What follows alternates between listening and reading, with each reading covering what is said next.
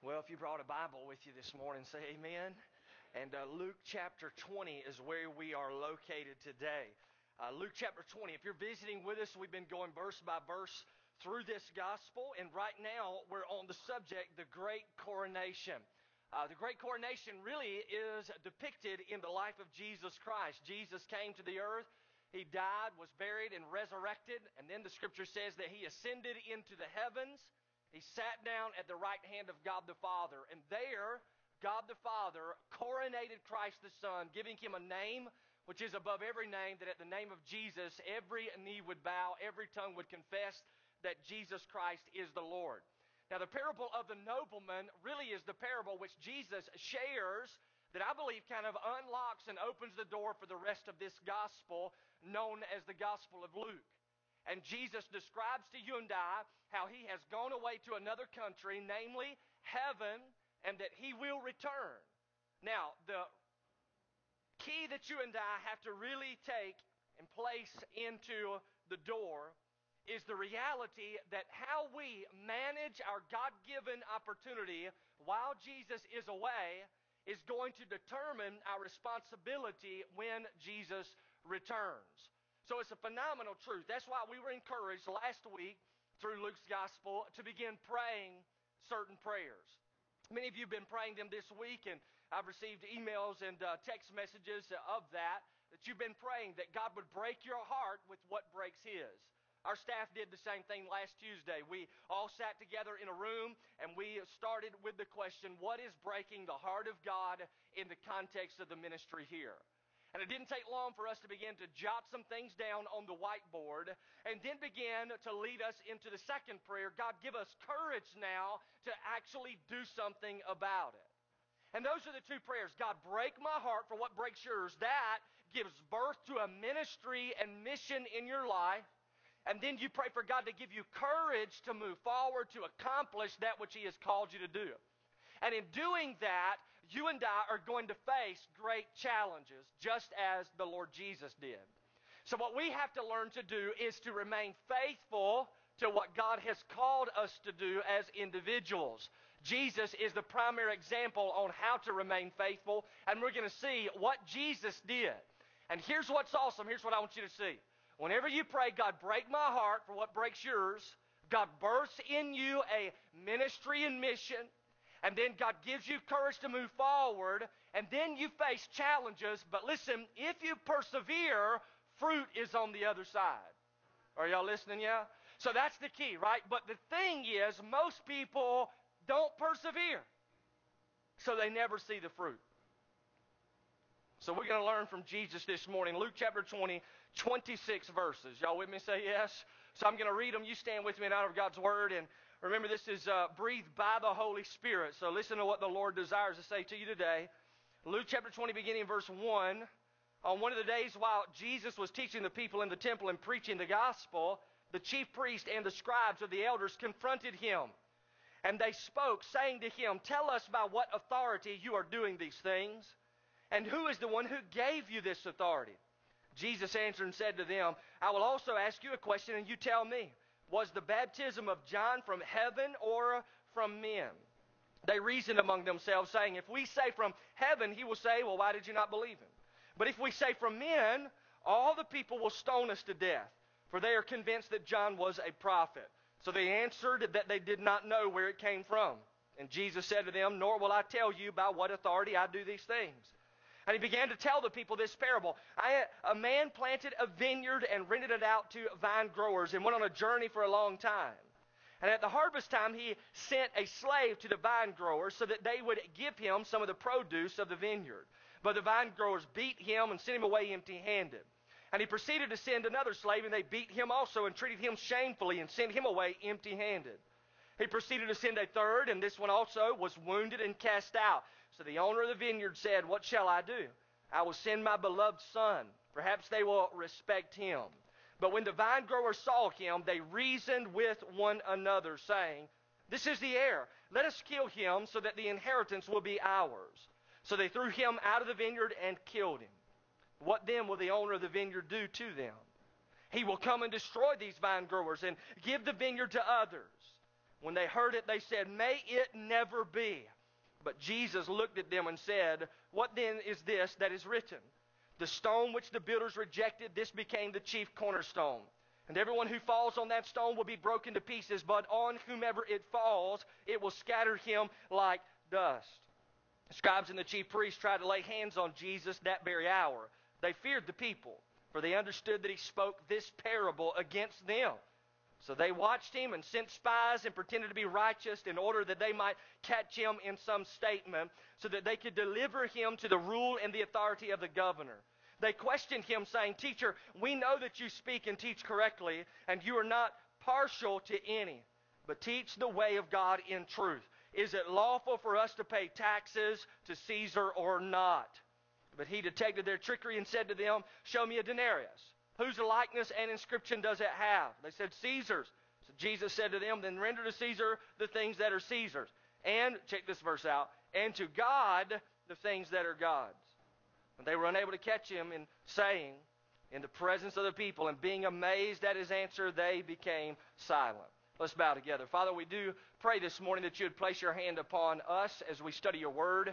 Speak truth into our hearts, transforming us, making us more like your son Jesus. And Father, so thankful for those who are involved in mission, involved in the ministry of the kingdom of God. And I pray for those who perhaps are here this morning who just flat need to be encouraged. Use the word to encourage them. And God, ultimately, we pray that we, as your followers, would remain faithful even in the midst of great challenges, that we would stay persistent, persevering, so that we might experience great fruit. Father, I pray for those who are present who do not know you. Draw them to yourself. We'll give you glory for it. In Christ's name that we pray. And everybody said, Amen. So you guys can be seated. Now, it is true, I think all of you will agree, that Jesus remained faithful to God the Father's call upon his life. God the Father sent the Lord Jesus Christ to come, to go to Jerusalem, to die for the sins of the world, be buried, and resurrected.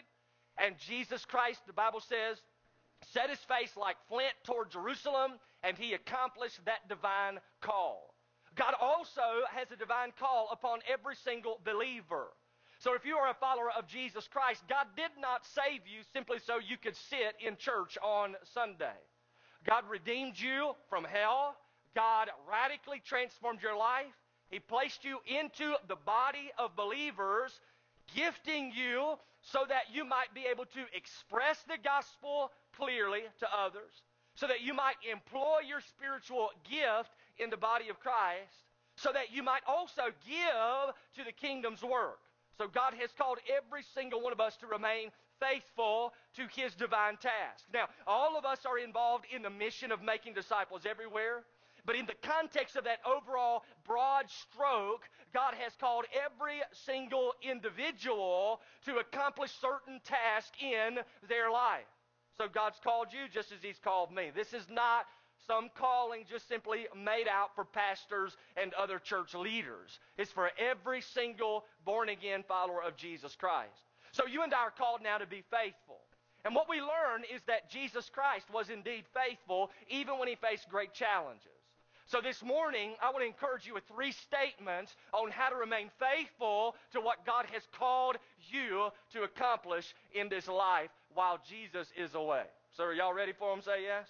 Here they come. Point number one don't let questions shake your confidence.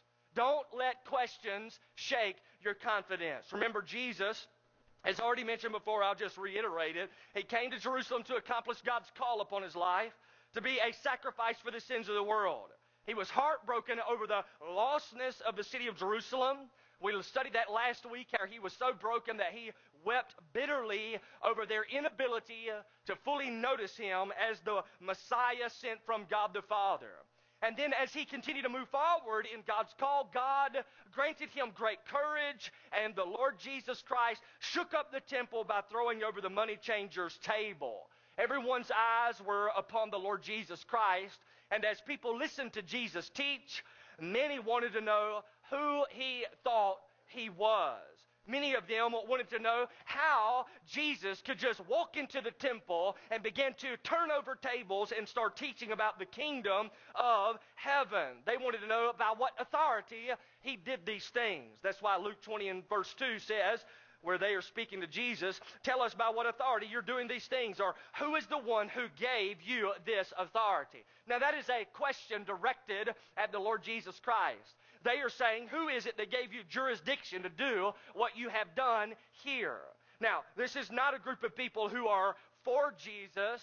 In fact, this is a group of people who do not have the best interests of Jesus at heart. These are individuals who want nothing to do with the Lord Jesus Christ, nor do they want Jesus getting any recognition from other people. So they begin to question him. Now, quick side note here as you are faithful to God's call upon your life to express the gospel, employ your spiritual gift, and out of generosity give to the kingdom, as you live in that particular context, you are going to always face questions from other people. Now, not every single question that you get or every question that I get is actually motivated by the darkness. To give you an example, uh, Moses in the Old Testament was called by God to lead the people of Israel. He was doing a phenomenal job doing just that. He became the judge of Israel, but he was not very good at being a leader at the beginning. He was taking on way too much as the leader. In fact, the Bible says that all day long, from morning until evening, he sat as judge over the people. So the people would wake up in the morning, they would stand in line to bring their issues to Moses, and he would sit as judge, and he would seek to try to arbitrate through all of those particular meetings. So Jethro, Moses' father in law, came asking a question. Now, how many of you are big fans of your father in law asking you questions? Can I get a witness up in here? I didn't think so. But here he comes. Jethro actually has the best interest of Moses at heart. And he basically asked him, What are you doing? Moses, what is this thing that you're doing for the people? Why do you alone sit as judge and all the people stand about you from morning till evening? Jethro was motivated not by the darkness, nor was he undermining Moses' call from God. He was actually helping Moses to administer God's call upon his life so that he could be more effective as a leader. And the reason that I throw this out to you this morning is because I don't want you to see every single question as motivated by the devil. The Lord uses people in our lives to help us clarify the administration of His call upon our lives. Now, this happened to me, right? So I uh, traveled to Africa uh, on several occasions, and on one occasion I was there, and God broke my heart deeply over the lack of training in the lives of so many pastors. They were village pastors. They had no uh, formal training, nowhere to be trained. They were uh, questioning all kinds of things about the Bible and wanted to learn, but nobody was there to train them. So I went and led one training session, and God just broke my heart that they needed more. And so I remember praying and then asking God to give me courage because I sensed that God wanted me to go and actually start a training school for this group of about 300 pastors. So I began to pray, God, give me courage to do that. Now, I was pastoring a church when all of this was going on. And I realized very quickly that in order for me to accomplish that task and also a couple of other things which the Lord had placed upon my heart because my heart was broken over these things, I was going to have to step out of the pastorate for a time and actually go spend more time overseas to accomplish the task. And so I got confirmation from the Lord, understood that's what God was calling me to do. My heart was broken. He gave me courage. I started stepping out. And as soon as I got out of the boat, questions were being fired at me left and right. Are y'all listening? Yeah? And some of the questions were legit. Some of the questions I believe were God ordained questions. Some of the questions came from my father in law. Y'all out there? Shall we pray and go home now? But some of the questions came and some of the questions were very clear. It was like, how are you going to support a family? That's a great question. Because I'm leaving a place where I am being paid to enter into a ministry where I would not be paid. So God used all of these questions to begin to formulate and help me administer the call which He had placed upon my life. And God, by His grace, provided for us the entire time. But what I want you to see is that so many questions that did come were actually God ordained questions that helped me. Now, don't get me wrong, at the same time, there were some questions that were not coming from the Lord. And these questions were there to try to trip me up and keep me from doing what God had called me to do. And that's what we have in the life of Jesus. Jesus is following the call of God, and these questions are motivated by the darkness. But what I want you to see is that Jesus is not rattled. Jesus is not shaken. Jesus simply asked them a question in verse 4. He says, Well, let me ask you, was the baptism of John from heaven or was it from men? Now, these religious people could not answer immediately, so they got into a holy huddle. And they said, let's decide what we want to say to Jesus. So one of them said, well, we can't say that John the Baptist was from heaven, because if we say that, Jesus is going to be like, why didn't you listen? See, John the Baptist came as the forerunner of the Messiah, the Lord Jesus Christ. John the Baptist came preaching repentance for the forgiveness of sin. And then when Jesus showed up on the scene, John the Baptist pointed at Jesus and said, There he is, the Messiah, the Lamb who has come to take away the sins of the world. And then John the Baptist began to say, May I decrease and may Jesus increase. And he began to point all attention to the Lord Jesus Christ and say, Follow hard after him. Now, if they were to come back and say, Jesus, we think John's baptism was from heaven, then they would have looked and heard Jesus say to them, Well, why aren't you paying attention? Here I am.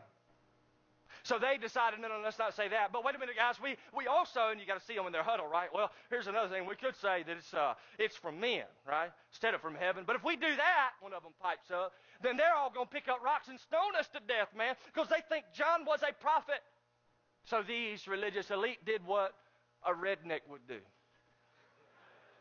Y'all all right? Now, I live in Lular, so I'm a redneck. I can say that, all right? I've learned how to put an R on the end of it, all right? But they just came back and they said, "Oh, we don't know. You tell us." Here's what's awesome about Jesus. Jesus doesn't even answer them. Can, can, I, can I give you a quick little statement here? When you are obedient to God's call in your life and you are moving forward, and then all of a sudden you begin to get questions, some of them you don't even need to answer. Some of them you just let go in one ear and out the other. I love how Jesus does this. Jesus is not rattled. Jesus is absolutely confident. Why is he so confident? Because he knows, listen, he is doing exactly that which God the Father sent him to do. And when you are confident that you are doing exactly what God's called you to do, no question will hinder your progress. So, how do you know if you're confident?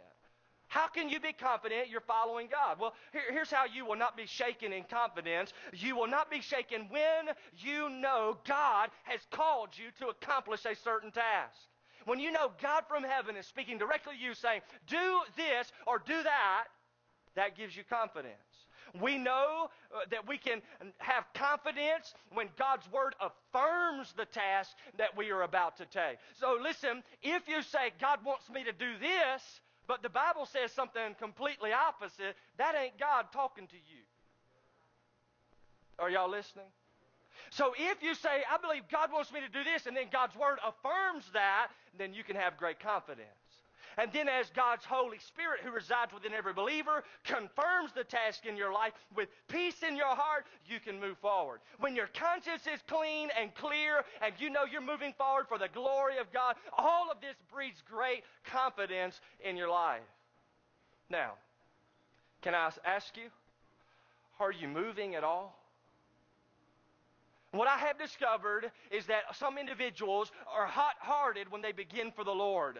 And then as they begin to walk out and accomplish and do what God's created them to do and saved them to do, they begin to face some opposition. And oftentimes these questions that come to them make them throw up their hands and they give up with discouragement. And then the sad reality is a lot of times they still come to church every single Sunday. But they become so discouraged that all they're doing now is sitting, totally missing out on what God's called them to do. Are y'all listening? Say yes. Let me give you the second point here. Uh, don't allow. Let me. Can I share this with you? I was not going to, but I'm going to now because y'all seem like you're listening. Are y'all? At least four of you are. All right. So whenever I first began ministry, it was very difficult. There are still difficult days in ministry. Uh, all, always difficult days. But when I first began, I was a student pastor. I was 19. So I just graduated high school, just started college, and then was brought on staff to be a part time student pastor. And I remember I was going to have to start preaching every single Wednesday. And I remember after they called me and said, You've got the job, I was sitting in my dormitory and I sat down and hung the phone up and realized I ain't never preached before. Y'all listening? And like Wednesday was coming. So I was like, Lord, what have I got myself into? But anyway, so I began to preach. I would get up and do the best that I could and I'd just walk through books of the Bible like I do here and share with people how they could come to know Jesus personally. And it was amazing. God began to redeem people, just like we say. So many students were coming to faith in Jesus Christ and they were being baptized in the church and it was awesome, or so I thought. And then all of a sudden, some folks in the church began to question what was going on.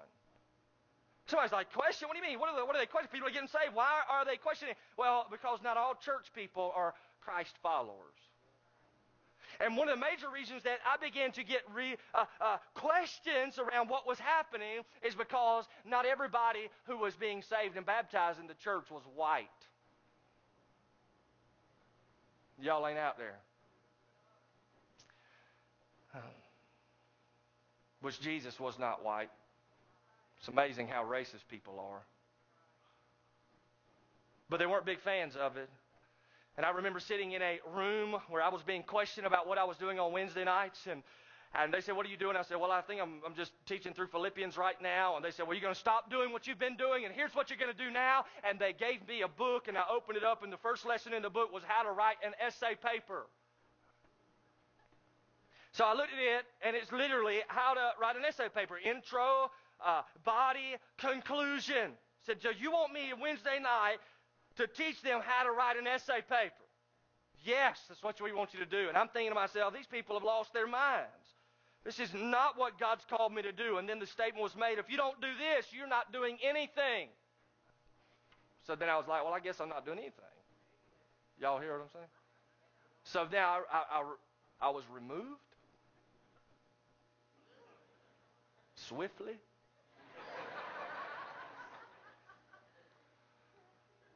And I remember getting uh, phone calls. Uh, one, one pastor called me, who was our pastor back home, wanted to encourage me, and then asked me, you know, hey man, you're not, you're not going to give up on the ministry now. You're not going to not go into ministry now? And I, am thinking, I, I was literally, I'm like, is that a, is that an option? I didn't realize it was an option. You know what I'm saying? What the Lord did through that was teach me that as you are obedient to the Lord, you are always going to face difficulties. But listen, listen, as you persevere, fruit's on the other side. Y'all still with me? Yeah? All right, so I know y'all are kind of like, what church was that? I'm not saying out loud, and it's none of your business. And the dude ain't alive anymore. He's really not. I mean, I didn't kill him or anything. I'm just thought I'd throw that out there. He's not around. See, that's why I do notes, man. Because if I was just freelancing, there's no telling what would come out of my face. You know what I'm saying? All right, point number two, here we go. Don't allow opposition to slow your progress. Don't allow opposition to slow your progress. Jesus didn't slow down even though his authority was questioned. Instead, he told a parable to show them where his authority was coming from. Now, the figure, and we've already read the parable, is the parable of the vineyard and the vine growers. And the parable of the vineyard wasn't unusual. The prophet Isaiah used the analogy in the Old Testament, listen, to describe the nation of Israel, just as Jesus is doing here. God the Father planted Israel and desired for Israel to be fruitful. God gave them promises of the kingdom, and yet they did not obey the promises or heed the voice of God in such a manner as to obey and bear fruit. So God began to send them slaves. Those slaves were the prophets of the Old Testament. They were sent by God the Father to speak to the people of Israel, and yet these slaves, just like in the vineyard parable, were beaten and sent away empty handed. Many of God's prophets in the Old Testament were mistreated, ignored, and disregarded.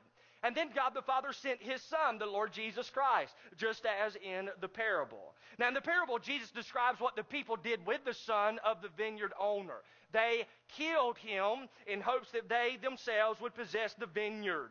Now, Jesus says in verse 15, What then will the owner of the vineyard do to them after they have slayed his son? He will come and destroy these vine growers and will give the vineyard to others. Now, Jesus was saying that the people of Israel who were rejecting him would actually see the inheritance of the kingdom given to other people. Now, somebody's like, well, what other people is the inheritance going to be given to? The other people are Gentiles. The other people are the New Testament church. Jesus will be rejected by Israel and be put to death. However, in their rejection, God, the owner of the inheritance, would give it to others who would believe in Jesus' death, burial, and resurrection as payment for their sin. So those who have been grafted into the promises of Israel's inheritance are those who are members of the New Testament church. So if you have a personal relationship with the Lord Jesus Christ, you've admitted that you're a sinner, you believe Jesus died on the cross for your sin, was buried and resurrected, and you have confessed him as Lord. Listen, if you've experienced that in your life, you've been grafted into the family of God, and God now is giving you the vineyard. It's an awesome truth here. Now, it's not in this text, but I will tell you just for free that God's not given up on Israel. God has set Israel upon the shelf for a season, Romans 8, 9, 10, and 11. But when Jesus Christ comes again, he will reestablish Israel. But right now, he is working upon the earth through the New Testament church. Now, after they're listening to this, and they're, they, you know, these guys, by the way, they knew that this parable was about them, and they're like, there's no way this can happen. May it never be. Then, verse 17, Jesus looked up and said, Well, what then is this? That is written. All right, he points back to a prophet of old. He's like, listen to what they're saying to you. He says, The stone which the builders rejected, this has become the chief cornerstone. The cornerstone of a building is a stone that every other stone is measured by. Jesus is the cornerstone. But the builders in Israel were about to take him and throw him to the side. And this action would seal their judgment. Jesus says in verse 18, Everyone who falls on that stone will be broken to pieces, but on whomever it falls, it will scatter him like dust.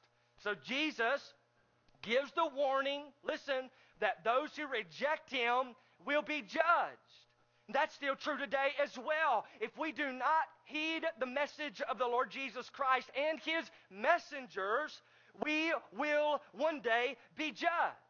Those who reject Jesus Christ now will one day see Jesus, who is the cornerstone, and Jesus himself will judge you based upon your deeds, and you're not good enough to enter into the kingdom of God. Thereby, you will be judged based upon your sin and cast into hell. That's what the scripture says. Jesus is warning them. Listen, and I am warning you. Those of you who still say, I want nothing to do with Jesus, you are going to find that Jesus still has everything to do with you when you breathe your last breath of hard hearted living. There's the cornerstone. So I encourage you now to repent and place your faith in Jesus while there's still time. Now, as you, all right, and I, follow God's call upon our life to accomplish certain tasks, both large and small, we're going to find that there will always be opposition. Some people will think that if there's opposition, that means they just need to quit because it must not be of God. But there's not many leaders in the Old Testament or the New Testament that did not face opposition. So seeing opposition as God saying stop could be dreadfully wrong. See, in our Americanized mindset, we think that if we are doing the right thing, everything should be easy. That's the exact opposite. If you want to follow the Lord Jesus, there is a promise in Scripture that if you seek to live a godly life, you will be persecuted. If you follow Jesus, there will be trials. Jesus is like, You want to follow me? I'm going to put you out there like sheep amidst wolves. So this is not an easy pathway to go. Jesus says, You want to follow me? Take up your cross and die daily follow me. So this isn't anything easy. There is difficulty here in following the Lord Jesus. But sometimes people, whenever they step out in courage and they face some opposition, they think, well, this must not be of God. Be very careful. Uh, the enemy always opposes obedient followers of Jesus. Hey, can I ask you a question? And this is this is uh, highlighted in my notes, right, right here, three stars right beside it. Have you allowed some opposition, some naysayer, some negative, pessimistic people to keep you from following God's call upon your life? It's like, well, you, you know, preacher, I, I was getting after it, and then all of a sudden, man, everything started falling apart, so I just quit.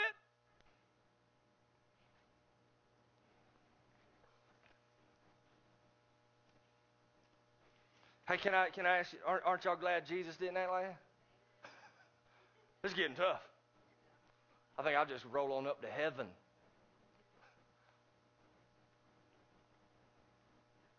Now, all the other two services, too, at this point, everybody got real quiet. So I assume at this point in time, if you're being honest before the Lord and you're really evaluating your life and you're saying, Lord, you, you saved me, not so I could sit around and just go to church on Sunday. You saved me to accomplish a certain purpose. And God, uh, uh, there was a time, maybe some of you are saying, I've not even moved out in courage yet. I'm not even doing anything. Hey, that's your call today. All right, but some of you have moved out and you face some difficulty and you just threw your hands up. It's like, man, I, I got to quit. I got to stop. I just, I quit. Then, then listen, listen. Here, here's my encouragement to you. Um, start again. Y'all like that encouragement? It's like, well, I, well, I, I quit, man. I'm, I'm hurt, and it, yo, I don't want to minimize anything that you've gone through, but I just want to say, start again. Start. That's the awesome thing about the Lord. He's not looking at you now going, you've wasted all these years. Nothing more for you.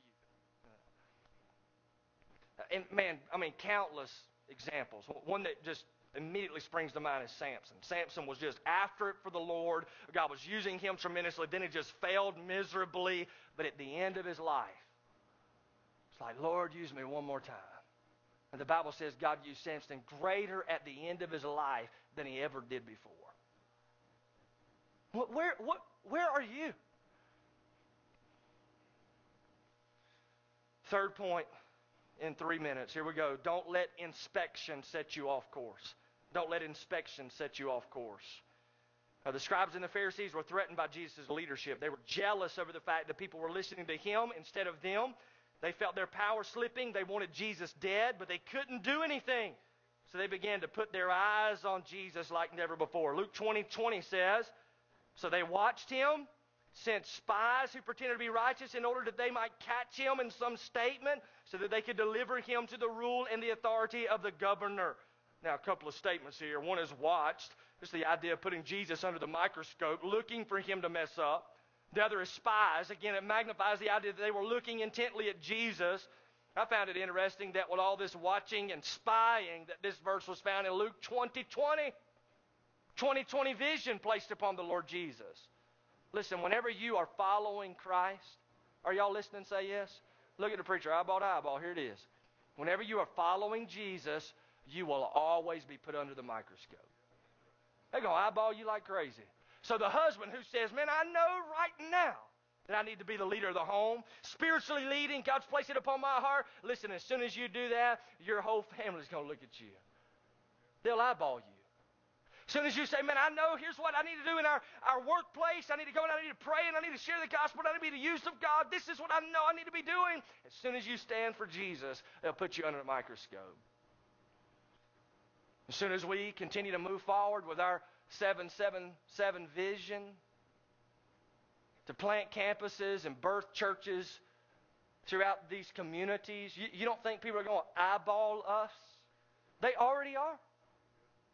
So there's, they're, they're looking, they, listen, they want to find out whether or not what you are saying is actually matching with how you're living.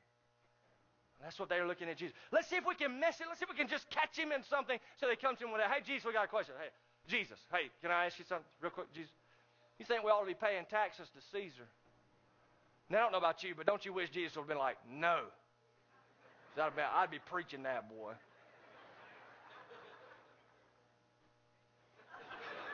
I bet y'all could be amens on that one, couldn't you? That's right. Be like it. But anyway, so uh, so they come. Here's the deal: if Jesus just uh, says yes, what they're thinking is Jesus is affirming the Roman government. And the Roman government, and that's an oppressive government, godless government. I mean, they're they're ruthless in killing people all over the place. If Jesus says give them money, it's like he's a part of it. So Jesus just responds, he's like, hey man, whose image is on that coin? Well, Caesar's. Well, give to Caesar what Caesar's. But here's where Jesus knocks it out of the park. He says, but give to God's what is God's. What, does this mean? Check it.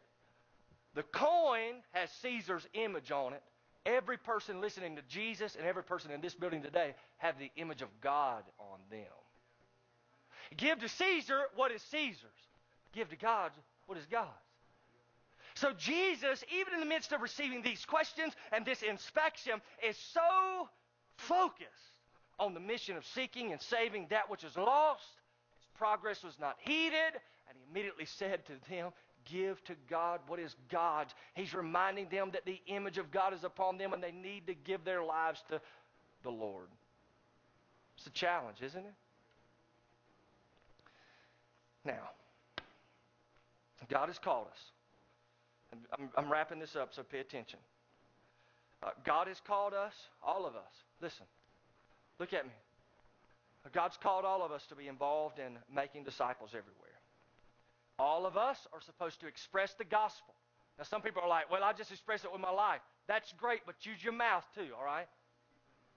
You, you use your mouth to share Jesus. All right? Y'all out there say, yeah, that was pretty bold, wasn't it? But anyway, so use your mouth, share the Lord Jesus, and then as you do that and you get serious about it, people are going to begin to inspect your life. They're going to try their best to figure out a way to get you off course. Don't, listen, don't give people the power to put you off of the path.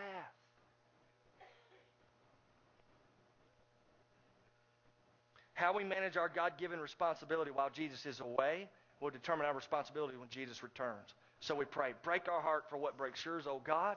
Give us courage to move forward with you and help us to stay faithful, not allowing questions to shake our confidence, opposition to heed our progress, or inspection to take us off of course. So I will just finish it up like this. Hey, are you being faithful to God's call? What's God called you to do? Are you being faithful to that? If not, start. Let's bow. Father, in Jesus' name, speak to hearts even now. We'll give you glory.